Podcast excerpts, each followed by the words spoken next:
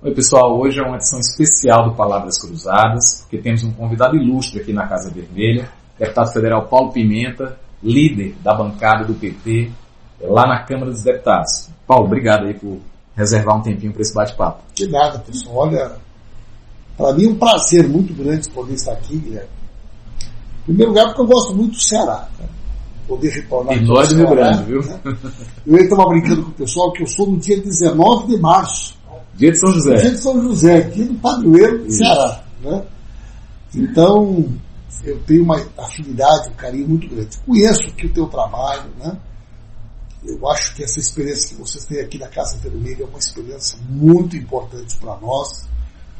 E para mim é uma alegria né? poder aproveitar nessa minha vinda aqui ao Ceará, esse tempo aqui, para poder conversar contigo. Que bom. Obrigado pela, pelo acolhimento também à luta que nós temos feito aqui na Casa Vermelha.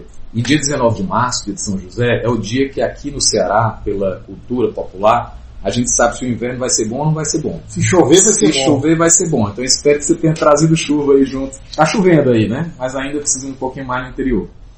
Gente, o Paulo é jornalista, é também técnico agrícola, formado pela Universidade Federal de Santa Maria, é o deputado federal, foi mais votado do PT do Rio Grande do Sul nessas últimas eleições, iniciou a sua trajetória no movimento estudantil, na luta pela redemocratização do país. Em 85 presidiu o DCE da Universidade Federal de Santa Maria e foi também da, da União dos Estudantes do Rio Grande do Sul.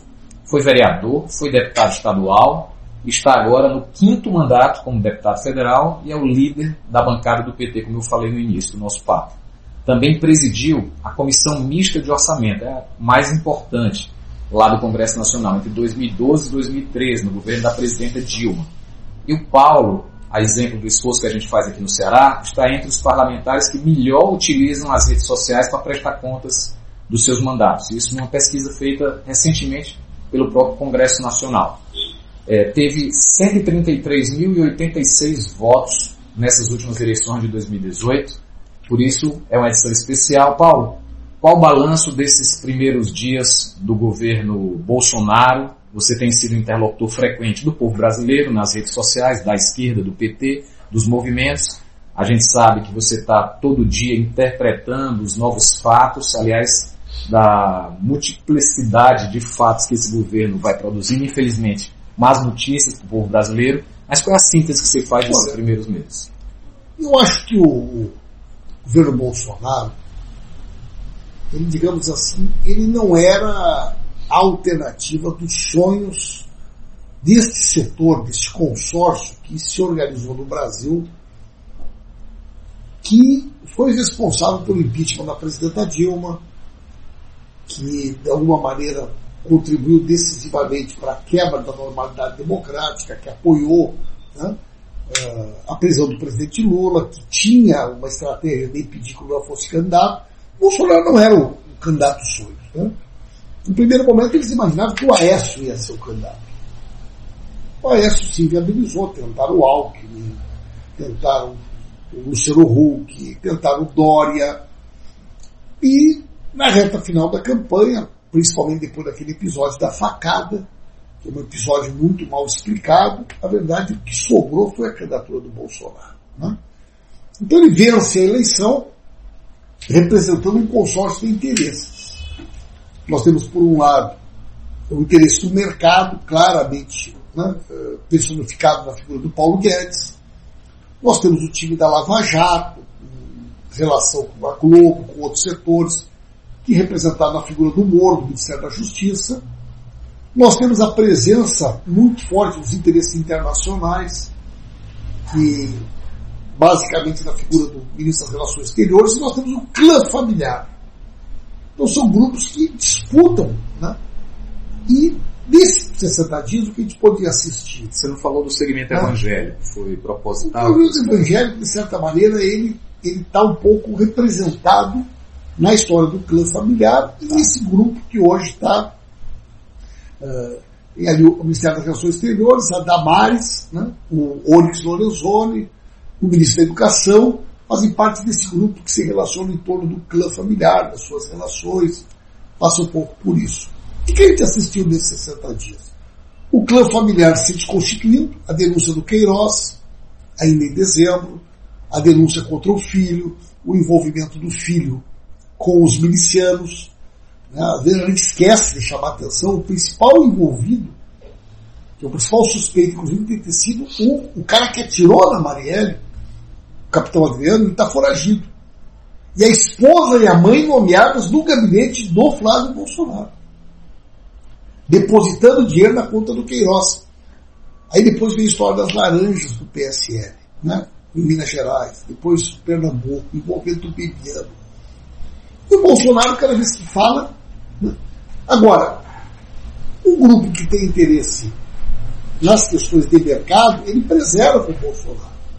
Por mais que ele esteja estapafúrdio, fazendo esse monte de loucura, o fato é o seguinte, eles mandaram a proposta de reforma da Previdência, estão tentando construir uma base para aprová-la, né?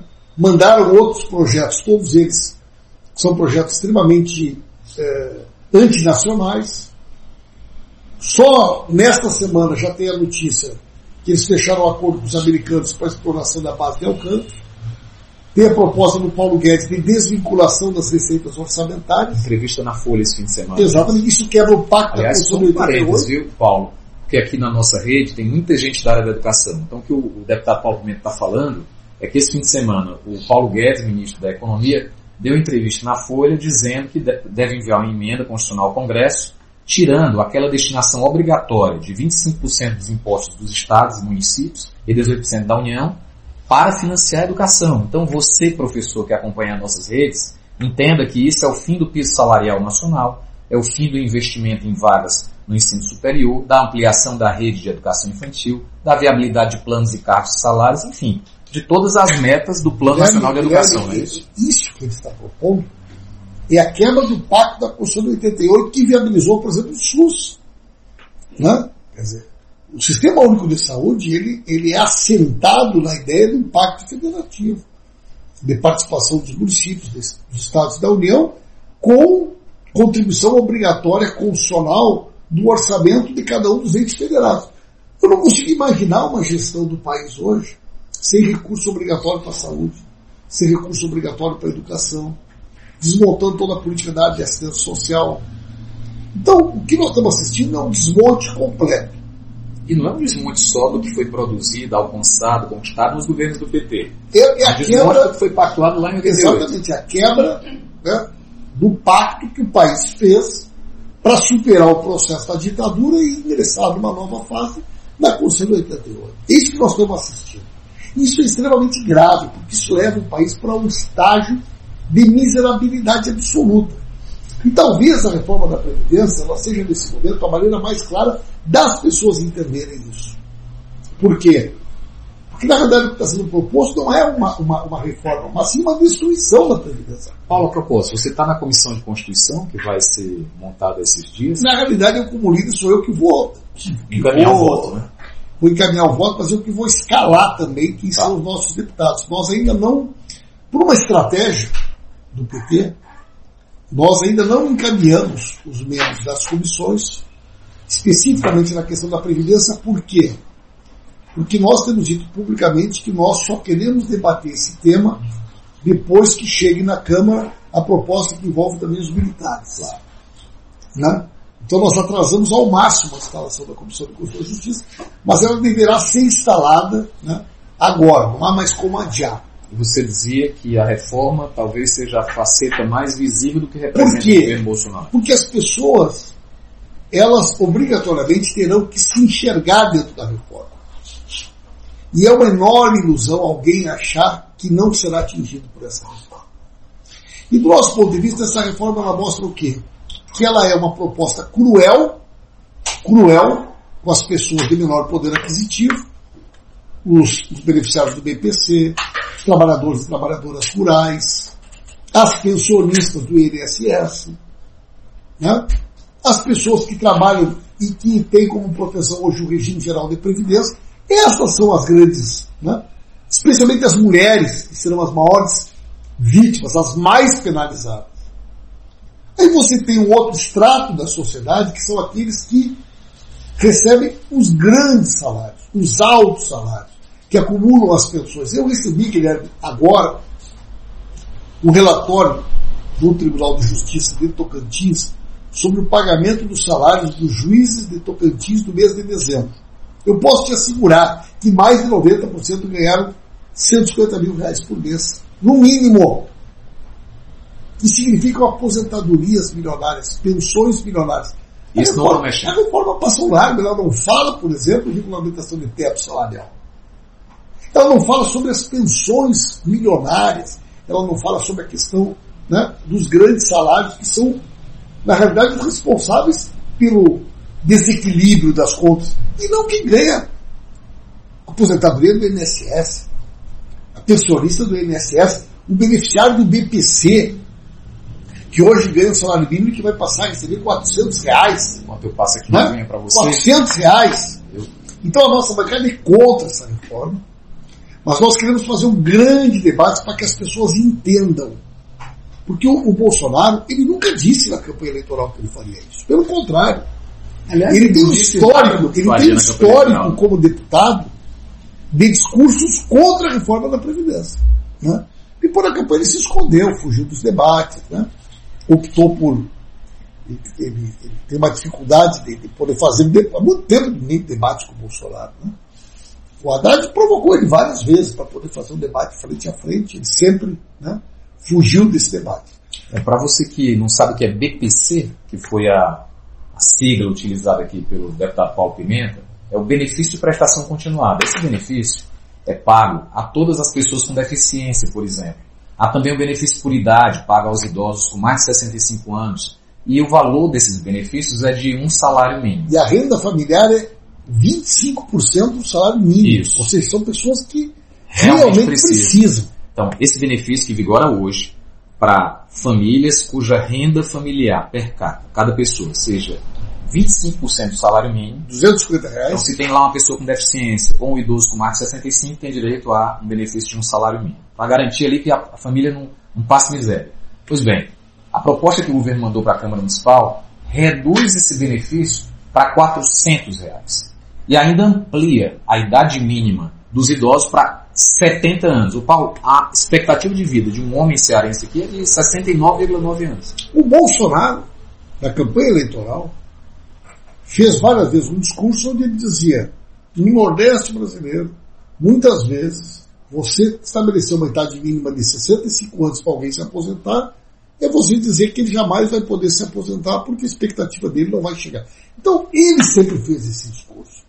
Mas ele foi capturado pelo mercado. Né? Pelos, a reforma da Previdência é muito extensa. Você pode perguntar para qualquer pessoa: né? conhece alguém que vai ser beneficiado com a reforma da Previdência? Você não vai encontrar ninguém. A não ser os banqueiros Porque e os... os únicos beneficiados são os grandes bancos, as instituições eh, de previdência privada. Você não vai encontrar ninguém, ninguém que possa dizer o seguinte, não, ele- a previdência vai melhorar. Vai melhorar para quem? Eu não encontrei ninguém. E nós não vamos encontrar ninguém. Paulo, é, nós estamos caminhando agora para uma nova fase, que é a instalação das comissões lá no Congresso Nacional, onde a proposta de reforma objetivamente começa a ser analisada. Primeiro na Comissão de Constituição, não é isso? E a partir daí a matéria tramita lá no, no- Congresso A Nacional. comissão, a, como se trata de uma PEC, ela tem uma tramitação especial. diferenciada. Né? Uhum. Então ela é, é analisado aquilo que a gente chama a admissibilidade na Comissão de Constituição e Justiça e se cria uma única comissão, uma comissão especial que analisa o mérito. E Ainda assim, separado, na Câmara e depois do depois Senado. do Senado. Não é ela, ela não tramita nas comissões normais Usuais, da Câmara. né? né? Então, é, a partir de agora começa para valer o jogo, né? A bola foi colocada lá no centro, o juiz vai apitar o que é que o time do Partido dos Trabalhadores das esquerdas vai fazer lá no, no. Nós vamos trabalhar, em primeiro lugar, para derrotar essa proposta. né? Quer dizer, nós achamos que é uma ilusão alguém imaginar que a nossa postura como oposição poderia ser uma posição de quem quer melhorar a reforma, apresentar. É impossível dela ser melhorada. Ela tem um problema conceitual. Ela tem um erro conceitual. Se nós não enfrentarmos esse erro conceitual e derrotarmos essa proposta na sua totalidade, nós poderemos causar distorções ainda maiores nas injustiças que ela propõe. Por isso a bancada do Partido dos Trabalhadores vai trabalhar no sentido de derrotar essa proposta. E queremos fazer uma grande mobilização na sociedade. Né? Nós queremos, uh, junto com as outras forças do campo popular, né, os partidos políticos, as centrais sindicais, os mandatos, fazer um grande trabalho onde as pessoas possam compreender a reforma. E através desse trabalho de esclarecimento, fazer a mobilização para que os parlamentares sejam pressionados e a gente possa derrotar essa reforma. Do nosso ponto de vista, essa é a prioridade da luta política do próximo período, e é em torno dela que passará toda a nossa mobilização no primeiro semestre. Bom, muito obrigado, Paulo. A gente aproveitou aqui uma brechinha da agenda corrida do deputado Paulo Pimenta, líder da bancada do PT, que veio aqui para o Ceará participar de uma audiência pública na Assembleia Legislativa exatamente sobre a reforma da Previdência. Paulo, deixa aí a tua mensagem final para a nossa militância. Quero, quero só agradecer. Você sabe que eu tive cinco vezes com o presidente Lula lá em Curitiba depois que ele está lá. Né? Eu tive na quinta-feira com ele, aquela quinta-feira que antecedeu a tragédia né, uh, da morte do, do seu neto. E eu tenho dito para as pessoas que o presidente Lula está com 73 anos. Curitiba é uma cidade úmida, é uma cidade fria. O presidente está lá numa solitária, nem no banho de sol ele fala com ninguém. Quando a gente chega lá, alguém poderia imaginar como é que o Lula se encontra. Quer dizer, a gente encontra o Lula de cabeça erguida, um Lula cheio de esperança, um Lula que não perde um dia né, a motivação, a vontade de contribuir para que o nosso país melhore, para que a gente esteja, esteja capacitado para defender a nossa soberania, para defender os nossos direitos. Então, se o Lula que está nessas condições pensa dessa maneira, o que, que resta para nós, Guilherme, que estamos? Além de nos organizarmos para lutar, para resistir, para acreditar no país, para poder, né, inclusive, ajudar um pouco pela ausência daquilo que nós sofremos pelo fato do Lula não estar aqui. Né? O Haddad teve esses dias aqui no Ceará, eu acompanhei, foi muito legal a vinda do, do Haddad. Né? É, nós vamos viajar por todo o Brasil e eu tenho certeza né, que nós vamos mostrar muita capacidade de resistência. Vocês tiveram aqui um resultado extraordinário nas eleições. Né? É Era um time de orgulho para todos nós. E eu vim aqui também para pegar um pouco dessa energia positiva de vocês. Né? E levar essa força para a gente continuar continuar em frente. Bacana. Parabéns pelo teu mandato, Brasil. E vou Obrigado. te pedir um último favor, ah. já que você terminou falando do Lula, que foi a melhor forma de é. concluir esse nosso papo, porque o Lula nos anima a lutar.